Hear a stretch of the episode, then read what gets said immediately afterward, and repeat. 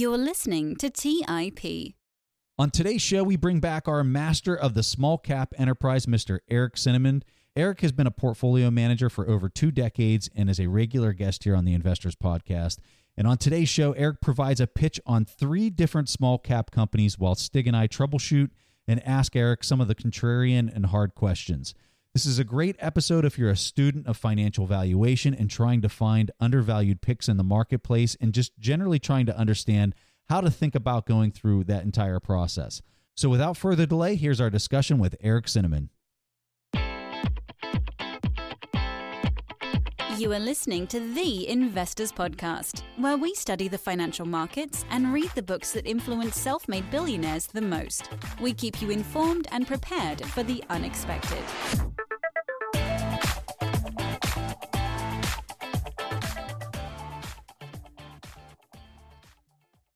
Hey everyone, welcome to the Investors Podcast. I'm your host, Preston Pysh. As always, I'm accompanied by my co host, Stig Brodersen. And today we are talking small cap stocks, like we said in the intro there. And we got the one and only Eric Cinnamond with us. Eric, welcome back to the show. So awesome to have you here. Thanks. It's great to be back.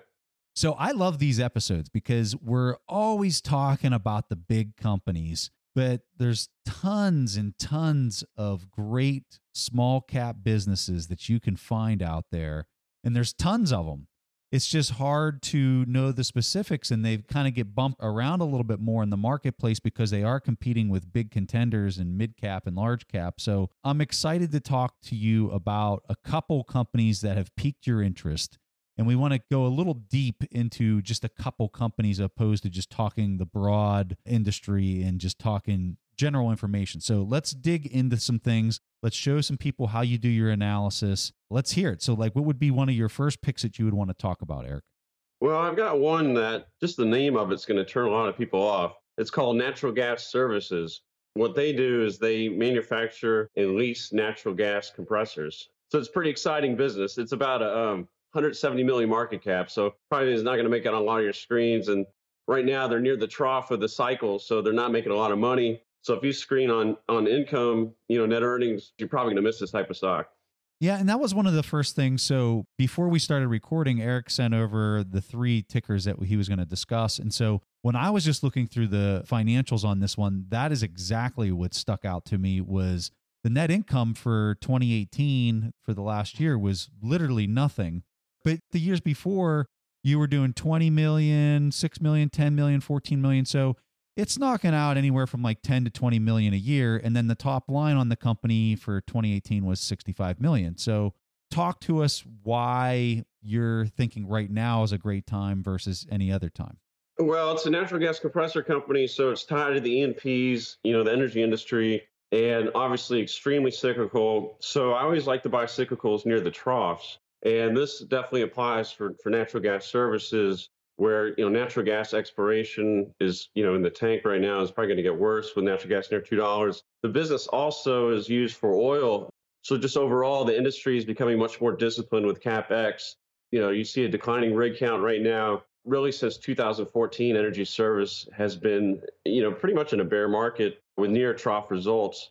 In this case, natural gas services is almost um, asset valuation. You know, we usually the way we run money is we usually value businesses discounting future free cash flows, and I know know you guys do a lot of that as well. Sort of that perpetual bond, the high quality business. Where natural gas services at this point, the assets are very inexpensive relative to any type of replacement cost or even the market value of their assets. So, so this one would be more of an asset valuation where you can buy, you know, we have a market cap of 170 million, and they have total assets of 300 million and only 40 million in liabilities. 30 million of that is deferred taxes you know long-term liabilities. So, so you, you really only have about you know maybe a little 10 15 million of true liabilities there that might be due in, in the near term with 300 million in assets tangible book value of near $19 a share and the stocks at $13 so a significant discount to tangible book you know 0.7 this is the cheapest the stock has been since the crisis of 2009. So this is a good example of a net asset valuation instead of a discounted cash flow valuation. So, Eric, whenever you say we are the trough of the cycle, how do you identify that? Well, you can look at historical rig counts. That usually gives you a good indicator of where you are in the cycle. And right now we are we're very low in the rig counts. I would say it could go lower. Just the uh, the way the industry energy industry has become more disciplined with their capex and cash flows. This is the first time I can remember my career, and I've been doing this quite a while with energy, where they are living within their cash flows. And if prices of natural gas and oil continue to fall, I think you could see lower capex. But uh, natural gas services is a is an interesting situation where their compressors, which by the way are used to increase the productivity uh, wells, increase productivity. The compressors are also used to transport the gas from the wells to the midstream assets or the pipelines. Again, very tied to the capex of the energy industry. So overall, you know, it could go lower for sure, but that's why you want to have sort of an energy service company with a very strong balance sheet, which they do. You know, they have uh, 70 million in net working capital, 30 million in cash. It's very rare that you see an energy firm that focuses on full cycle profitability. They've done a good job historically of, of only investing when they're getting paid to take risk, and they'll do it aggressively with their cash. And then when they're not getting paid, they won't. So it reminds me a lot of, of how we manage money. You're getting paid take risks, you should, and when you're not, you don't. And that's why you'll see their cash actually fluctuate on the balance sheet considerably. You know, it's been as high as over 60 million and as low as near nothing but they do not, you're not going to debt. You know, it's very important that you have these strong balance sheet names. So to answer your question, it could go lower, but if it is does go lower, you want to own a cyclical that has a good balance sheet where the competitors, most of their competitors, some of our LPs, they pay dividends, their cash flows are constrained, their balance sheets are much more levered, highly levered, many of their competitors. It is a competitive advantage. And I think as we go through this cycle, what we'll find, I think, especially when it ends, the balance sheets are going to really become important the three names we're going to talk about all have great balance sheets, and I think that's the, the theme we're focusing on right now. So you're saying that because NGS doesn't have that model where they're having to pay out these very large dividends, it gives them a lot more flexibility in the way that they can invest and prepare themselves for risk on, risk off type behaviors. Is that, am I hearing you right, or is there something more to it? No, that's exactly right. I mean, a strong balance sheet is a competitive advantage, especially for a cyclical business. I mean, the last thing you want to do as an owner of, or, or if you're renting these compressors, and by the way, they do rent, most of their uh, revenues are for rentals, 75%, and uh, the other quarter is, is, sales of the compressors. So it's actually a pretty good business. You know, the, the rental gross margins are, are very impressive. But yeah, I mean, they, they will get some large clients because of their balance sheet. Let's go into a little more detail with industry itself. What are you seeing right now? The low prices, you know, natural gas right now is near $2 MCF, which is very low, well below break even for a lot of companies. So much production, especially with in the Permian and the oil related areas where, where natural gas is a, a byproduct. You can't give it away. You know, the only thing worse than natural gas right now, I think, is toxic waste. You know, you have to pay money to pull it out. I mean, you could flare it, but you can only flare it for so long. You know, you, you get a license for that. So yeah, you, you, should probably pay attention to the cycle, the energy cycle. But, but what I like about the energy cycle, because of the shale wells, the lives are so short that the cycles are relatively compressed. You know, if these wells end either lives are 12 to 18 months or the majority of their lives are you, you, need, to, you need to replace these reserves you know about 25% uh, a year $2 natural gas, I think, is going to go a long way in um, solving the natural gas glut. And I know it's called a glut, but if you look at the five year average inventory, it's not that bad. And if you look at demand, it's been growing quite a bit. You know, you have the coal displacement, you've got uh, exports to Mexico, more coal displacement and some nuclear displacement coming up. So, so natural gas demand has been growing about three percent a year, and that doesn't include the uh, uh, liquid natural gas that's we're going to be exporting and have been, and, and that's probably going to double in the next couple of years as well. So, so overall, you know, I'm not not too bearish on natural gas, but it's just it's definitely contrarian right now to uh, own anything related to natural gas. And for natural gas services, it actually has it in its name, which probably creates a 20 to 30% discount alone. yeah, they need to rebrand it. I'm kind of curious if you are, when you talk sizing for this, is this something that you're kind of dipping your toe in the water to try to ease into it? Or do you think that you're at a very good buy point where you should probably be uh, accumulating quite a bit of the, of the stock? We could probably only discuss what we've owned at uh, June 30th. That's our last disclosure. We owned a small weight at that time, but as the discount grows, you know, historically we do add to the position and we initially bought it. The discount was relatively small, but it has increased since then. You know, that's something something we like to do over time. As long as it has a good balance sheet and the valuation hasn't changed. In this case, they just released earnings, and uh, the tangible book, you know, remains steady. Actually grew, grew slightly. What's really interesting about these cyclicals You know, this isn't normally what we own, just to be clear. Normally, we want to own that perpetual bond, that steady Eddie. But uh, this is the environment we're in where these steady Eddies are so expensive you know, people are using cap rates that are extremely low to value these high quality franchise businesses. You know, so so here we are in these these oddball companies that they don't show up well on screens. You know, but if you look at this thing and you go back 10 years, the tangible book was around $10 in 2008, and now it's around 19. I mean, it's a nice compounder on tangible book. You know, and I know a lot of value investors look at that. They, they always want these compounders, but you can compound in a cyclical nature and still go from $10 tangible book to $19 tangible book and still have a nice, you know, seven, six, seven percent annualized tangible growth in book value, but it's just lumpy. Again, it's another asset heavy compounder with a great balance sheet. So if you go into a meeting right now and you want to talk to a, a consultant, a large client, and uh, they ask you what you like, and you just say natural gas services, it's not good for business.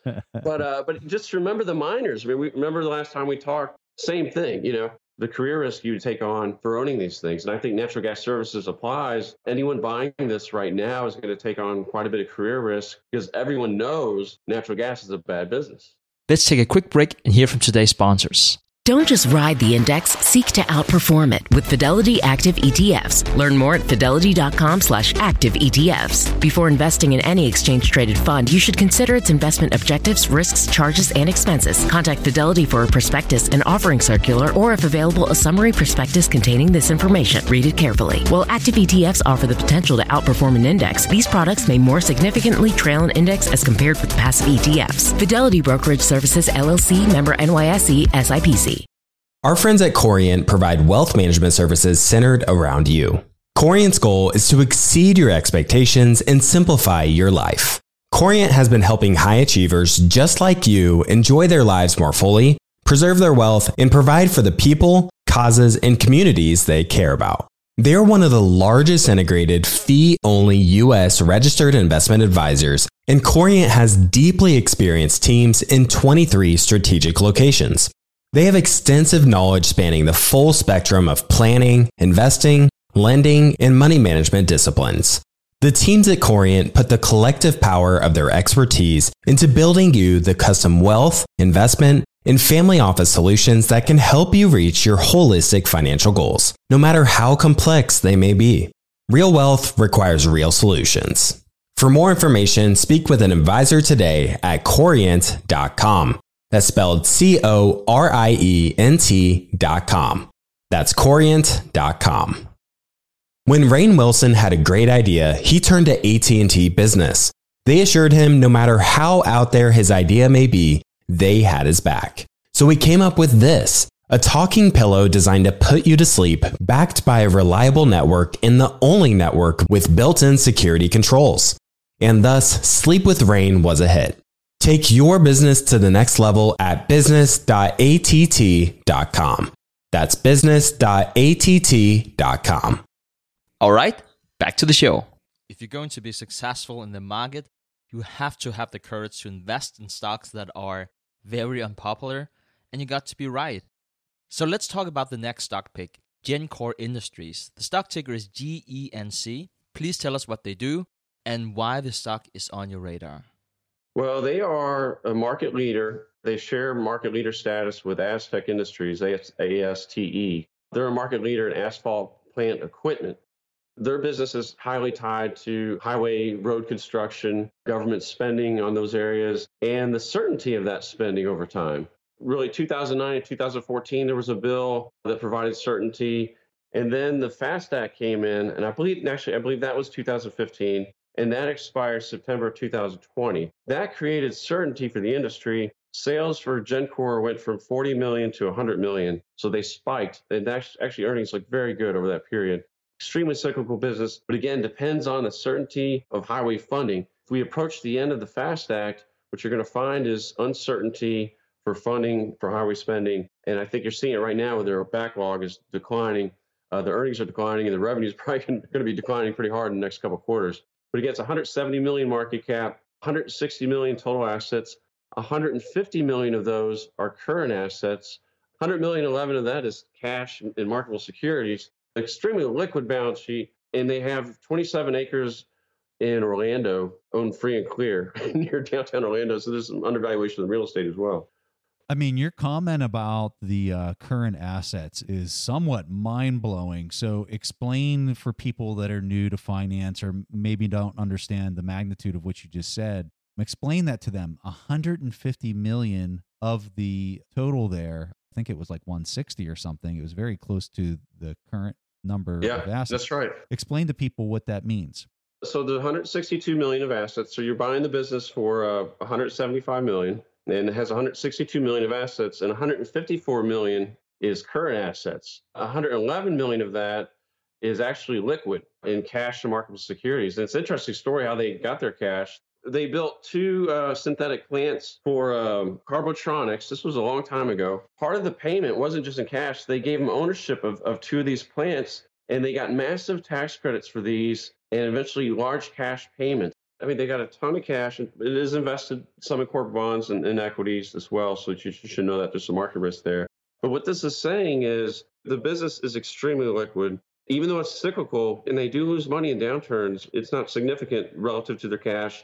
And again, it's a competitive advantage. So when you, you value things on book value, they're not all created equally. And that's one of the things on natural gas services as well. What you have is with Gencor, a book value of 150 million. Well, most of it's assets, right? So it's like 160 million in assets and 10 million in liabilities. I mean, that's really incredible where you don't have the risk on the liabilities. And uh, usually when people look at book value, they're just thinking of their assets, but there's also liability risk. Well, and I think it's important that if a particular company like this is being traded heavily based off of the book value, and you have all those risks on the balance sheet, now all of a sudden the valuation gets really elastic. I guess I'm just adding a little bit more context to your comment because it makes so much sense after you describe it that way.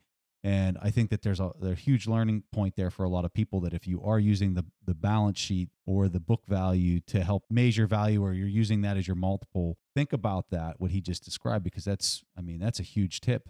Yeah. And another thing I would recommend, and again, these are all sort of tangible book valuations. Look over a long period of time and through all their cycles and look for the write offs because you can have a large tangible book, which in this case we have with NGS, not so much with Gencor, but it's much more liquid. We could talk about that as far as the discount goes. But if you go back to natural gas services and look at historically after the crash in, in the energy industry, and then you look for the write offs, and actually in 2014 was a very nasty environment, and they had a tiny write off. It was like $900,000 net very insignificant relative to 300 million. But if you look at a lot of energy companies, yes, you could find plenty of discounts to book. But if you look historically at them over a long period of time, especially the E&P companies, you'll find multi-million dollar, hundred millions of dollars of write-offs. That's very interesting, Eric. And in continuation of this, what is the big risk factor for Gencor Industries? Where could you be wrong in your assessment? The allocation of the 111 million in cash. So it's a good thing and a bad thing. But historically, you know, they've held on to this, and I think they could do an acquisition in the future. But I think they've done a good job of, of waiting. Obviously, they waited a very long time. So that gives me comfort. But that would be a, a very big risk where they did an acquisition because extremely cyclical companies don't like being cyclical, you know, and, and they might do something with that cash to try to change who they are. You know, I like the embrace, hey, we're a 40 million to 100 million revenue company, depending on where we are in the cycle. Normalize it, you know, and you could come up with a 4 million or so in free cash flow a year. It's not a bad business. But if you go buy something completely different, you could completely alter this business. So that's going to be the tricky part for them. Interesting. Okay, well, let's go ahead and uh, try this last one here the Crimson Wine Group. And this is uh, ticker CWGL it's the same market cap. It's funny. All, all three of these are 170 million. It fits with our view on small caps right now, where you're finding value is you know away from the perpetual bond high quality names. You know, everyone wants to own a franchise right now, and wide moat. Those are very expensive in our opinion. You know, it goes back to owning the good balance sheets, and but also the smaller market caps. You know, we're trying to veer away from you know in the small cap crowds and the ETFs in the in the crowd of mutual funds. So this is another one extremely underfollowed. They don't even do a press release when they announce earnings. It's called a Crimson Wine Group. The symbol CWGL. Again, very underfollowed. 170 million market cap, 211 million in stockholders' equity. and they're a winery and we believe their acreage specifically their napa acreage is undervalued because the uh, it's on the book at cost they started this building these um, these assets in, in, the early 90s so uh, this is a neat one and if you're in, you're in a, period of unlimited quantitative easing and you want a hard asset this something might be for you i like that I'm looking at the income statement. So you talked a lot about the balance sheet and you talked about why you think that the balance sheet is not reflective of reality. When we do look at the income statement in 2018, the top line was $68 million, the bottom line was $2 million. And so we're looking at a very low margin kind of business. I mean, around like 3% kind of margins. Is that normal for the wine industry? I'm not an expert in the wine industry for companies of this size. Is that pretty normal? You know, it's all over the place. You know, some of them, like a Constellation Brands, have pretty high margins. This, they do uh, ultra high end wine.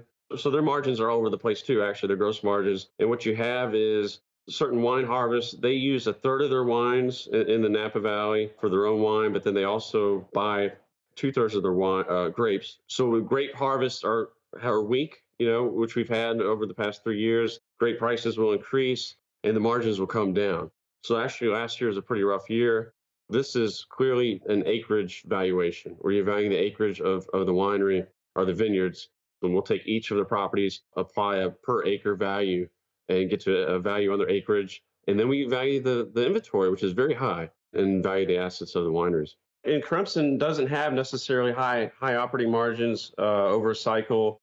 They tell us to buy these high ROE companies and high margin companies, high profitability. But low, low return on capital businesses aren't always bad investments because you are not the one paying the capital price. You know, that's sunk capital. Someone else paid for that capital, whether it was reinvested by the company or someone else, you know, maybe bought the IPO, but that capital was formed in another way. You are paying the market value. So if I can buy something like a 0.7 times valuation, that's what I'm paying. I'm not paying full price for that capital.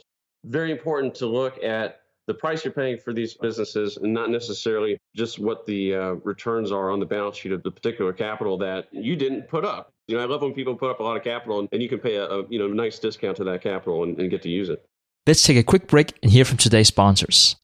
If you're looking for the right franchise concept at the right time, an iFlex Stretch Studio franchise is the business for you. iFlex is the newest franchise concept from the founders of The Joint Chiropractic. With over 200 licenses already awarded to our regional developers, there's never been a better time to own an iFlex franchise in your market. An iFlex Stretch Studio franchise offers its clients the best in professional assisted stretching for one affordable price in one beautiful location. Even the Mayo Clinic says stretching can increase flexibility and improve your joints' range of motion, helping you move more freely. Prime regional developer opportunities and franchise locations are going fast. Don't miss this opportunity to get into this rapidly growing health and wellness business from the founders of The Joint Chiropractic. Find out more today. Call 888 994 3539 or visit iflexpodcast.com. Call right now 888 994 3539 or visit iflexpodcast.com. Kyle, you're connected with a ton of different investors and portfolio managers, and you're just really in the know on a lot of these things. How do you keep up with all the day to day headlines for your portfolio companies? Yeah, so I used to have a ton of issues with this, and that was until I started using Yahoo Finance. Really? What's so great about it? So Yahoo Finance is awesome. I have my whole portfolio entered and I can easily see all the top headlines to keep up with the recent news. And each day you get an overview of the major global events that might be moving the market. So I'm ready to easily pounce on any opportunities that come my way. What else can you do on Yahoo Finance's platform? They also have a number of cool features, including a tool that lets you link all of your investment accounts, analyst ratings, and independent research, as well as the ability to create customized charts. Well, now I know that the audience is really going to love this one and actually see they have 90 million monthly active users. For comprehensive financial news and analysis, visit the brand behind every great investor, yahoofinance.com. The number one financial destination, yahoofinance.com. As many of you know, I love studying businesses and networking with business owners. The more I've studied businesses, the more I've realized that starting and scaling your business is easier than ever because of companies like Shopify. Did you know that Shopify powers 10% of all e commerce in the US? Shopify is the global force behind Allbirds, Rothy's, and Brooklinen, and millions of other entrepreneurs of every size across 175 countries. Shopify is the global commerce platform that helps you sell at every stage of your business, from their all in one e commerce platform to their in person POS system. Wherever and whatever you're selling, Shopify's got you covered. Shopify even helps you turn browsers into buyers with the internet's best converting checkout, up to 36% better compared to other leading commerce platforms. What I personally love about Shopify is that it's the turnkey solution to kickstart and grow your business, and they are totally committed to giving you the necessary tools to succeed as a business owner. Plus, they have an award winning customer support team there to help you every step of the way. Because businesses that grow, grow with Shopify. Sign up for a $1 per month trial period at shopify.com slash WSB. That's all lowercase. Go to shopify.com slash WSB now to grow your business no matter what stage you're in. That's shopify.com slash WSB.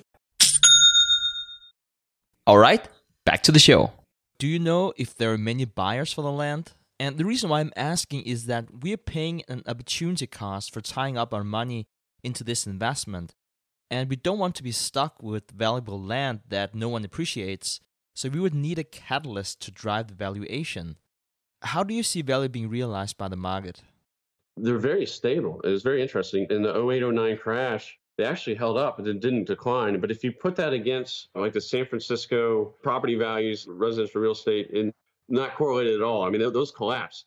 So to answer your question, it's possible there's not a lot of people to sell to, but that's kind of a good thing when say this everything bubble pops. Historically, you know, this this doesn't mean it will happen in the future, but historically they've held up well and appreciate well. You know, there's only about 47,000 acres, or I believe it's 45,000 acres of uh, Napa Valley acreage in California. But again, you're not going to get there on the income statement.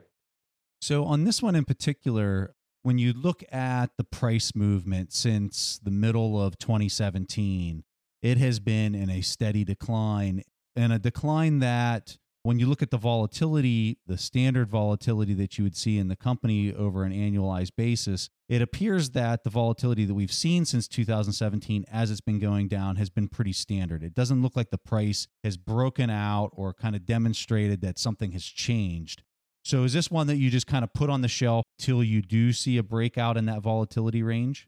Yeah, this is one that, uh, and that's why we became interested in the idea. Uh, Jamie found it really because it had been declining for so long. You know, we've been doing these screens on asset heavy companies. This one showed up. It's another one, you know, 211 million in stockholders' equity. We believe is undervalued, and it showed up at a nice discount. So, uh, yeah, these are sleepy ones. I don't even think anyone knows when they announce they don't do a press release. It's very sleepy. Boring is is often good, and that's really what we're looking for right now high quality asset we can buy at a discount. And, and yeah we'll just put them in the portfolio and um, let them sit you know let them mature. You know i've had these before where you wake up one day and something happens but uh, you don't know when that day will be.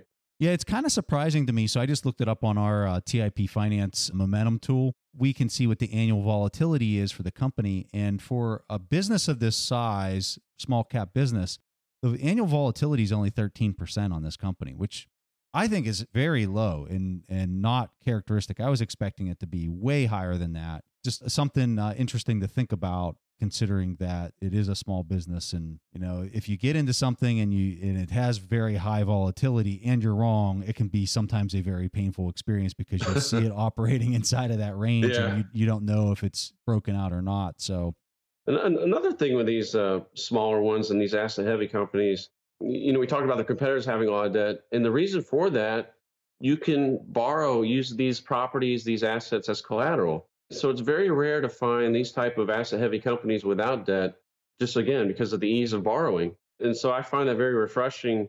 There's other ones out there that I can find a discounted book, but they have a lot of debt. You know, there's farm REITs. You know, I was interested in a farm REIT I was looking at recently, but it had, it had too much debt. So going back to the current assets, you know, they have uh, 107 million in current assets and only 7 million in current liabilities. So again, very few liabilities. It's just hard to get get the liabilities wrong. There's just not many of them, and quite a bit of liquidity. It's very rare to find uh, hard asset companies with uh, with clean balance sheets and no debt. Yeah, I'm looking at on our tool, we have a thing called a mini balance sheet.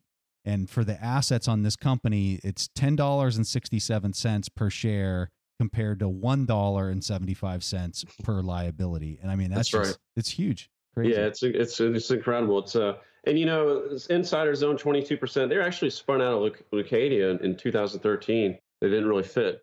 So you have some insiders consistently buying. You know, not a lot, but just a little bit. They never sold a stock. So yeah, this is a sleeper, and, and probably won't do anything. It'll probably drip and go down and bother us, and we'll probably buy more.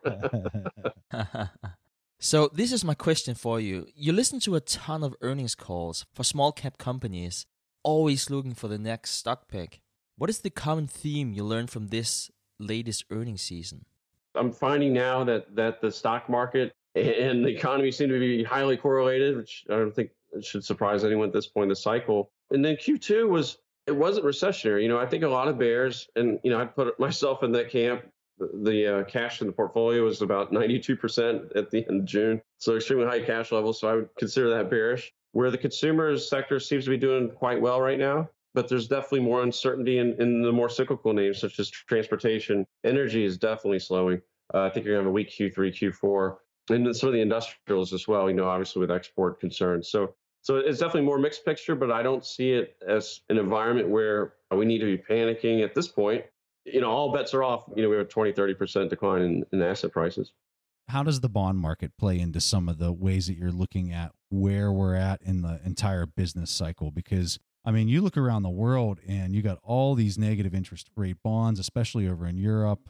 The US is the best in the world right now as far as getting any kind of yield. Do you have concerns of some of that spilling into the impacts to some of your positions in the small cap sector? You know, we don't use sovereign debt or yields or, or risk-free rates for our valuation purposes. You know, when we discount future free cash flows, we're typically using what we lend to a business and apply risk premium to that because, in our opinion, risk-free rates have nothing to do with the risk of the cash flows of a business, or very little to do. You know, outside what happens to the economy or the result from the economy of those low rates. So uh, it hasn't influenced our valuation process, but I would say it's definitely made my head hurt. And then when they have negative rates here, of course, it's coming. That's what I'm being told was listening to a manager on Bloomberg TV last night explain why sovereign debt should yield zero or less because there's no risk. but I'm like, here's a fiduciary on television, you know, already explaining people are really justifying how you can own these things. It's concerning.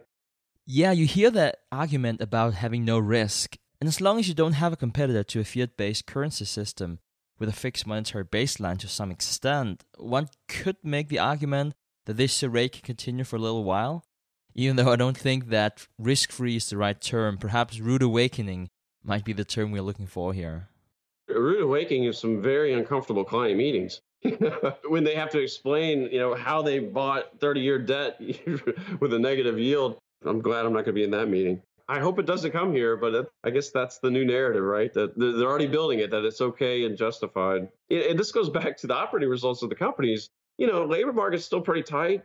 Economy is not that bad. I mean, it will be if the market crashes for sure. You know, that definitely will have a very nasty recession. But as it is right now, while these decisions are being made, things are not that bad to even be contemplating these type of rates and these type of policy measures. It's very concerning. Crazy. Yeah, yeah, to say the least.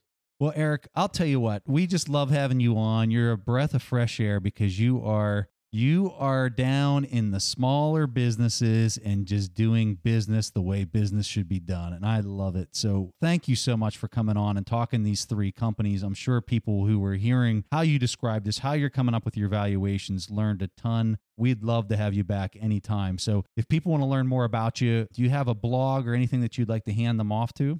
Yeah, well, we uh, we launched Palm Valley Capital. You know, we got a fund now. Started in April. PalmValleyCapital.com. You can you can uh, look us up. We got a blog there. You know, check us out. Fantastic. We'll have a link for uh, folks that are listening to check that out. And thanks again for coming on the show. Thanks, guys. Appreciate you having me again. All right. So at this point in time in the show, we'll play a question from the audience, and this question comes from Adrian. Hi, guys. My name is Adrian, and I'm from Virginia. Thanks for all the information you provide to your listeners. I really appreciate it. My question is about position sizing. How do you determine how much to invest in one position over another? do you ask yourself, is it worth it to put, say, 10% towards this pick for an 8 to 10% return versus 5% of another pick for a possible 20% return, but may include a bumpy ride with some additional risk? Or are you determining sizing based off of industry and economy at that moment in time or some sort of blended approach? Thanks, guys. I can't wait to hear back. Thank you for your question, Adrian. Ray Dalio has famously said that having 15 uncorrelated assets is the holy grail of investing. So, really, what you said about an idea of the risk and reward of various sectors and asset classes, I think that is important to have. But I also have the guiding principle that I don't know, which is also why I would like to be diversified. So, one thing is that we can talk about position size in the stock market. And I think that's very important. And I would say that I have a relatively concentrated portfolio, but the only reason why I have a concentrated portfolio is also because I have other assets that are not stocks and they're uncorrelated with the stock market. So I also have a private business, I own some real estate and a few other assets. That really also influence how diversified you need to be in the stock market. Another thing that you bring up is the expected return. And yes, I do look at what the risk is of losing my invested amount when I make my position size.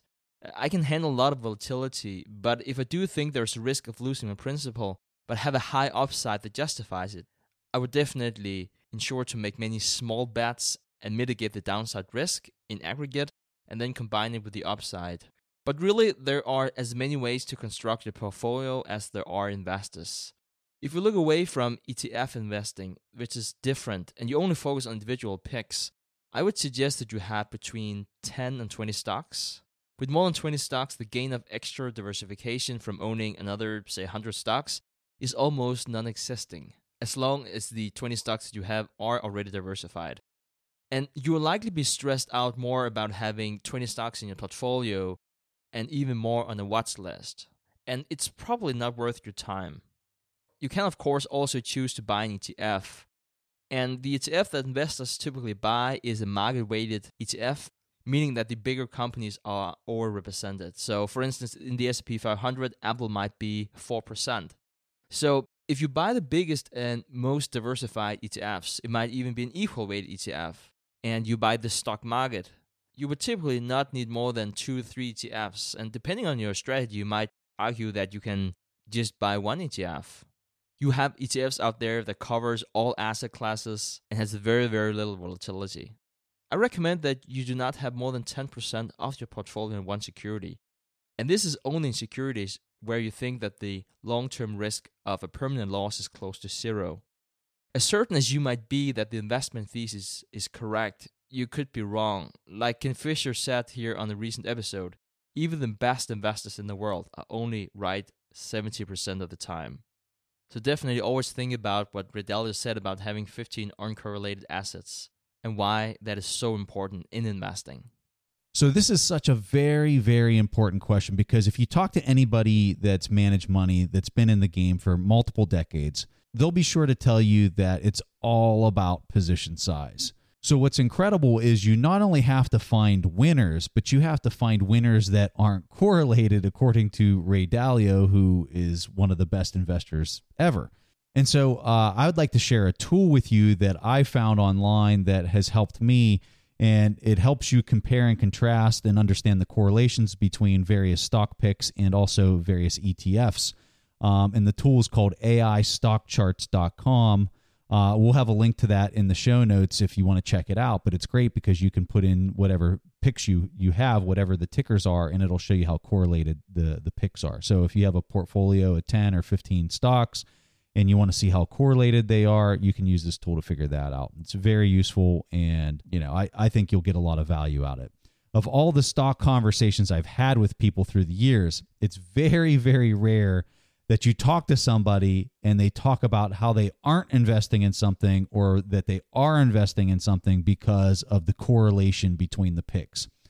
But I think that if you talk to somebody who's managing a enormous amount of money, this is this is where they really focus their efforts. They try to find those winners and they try to understand the correlation between them because that helps them mitigate their risk.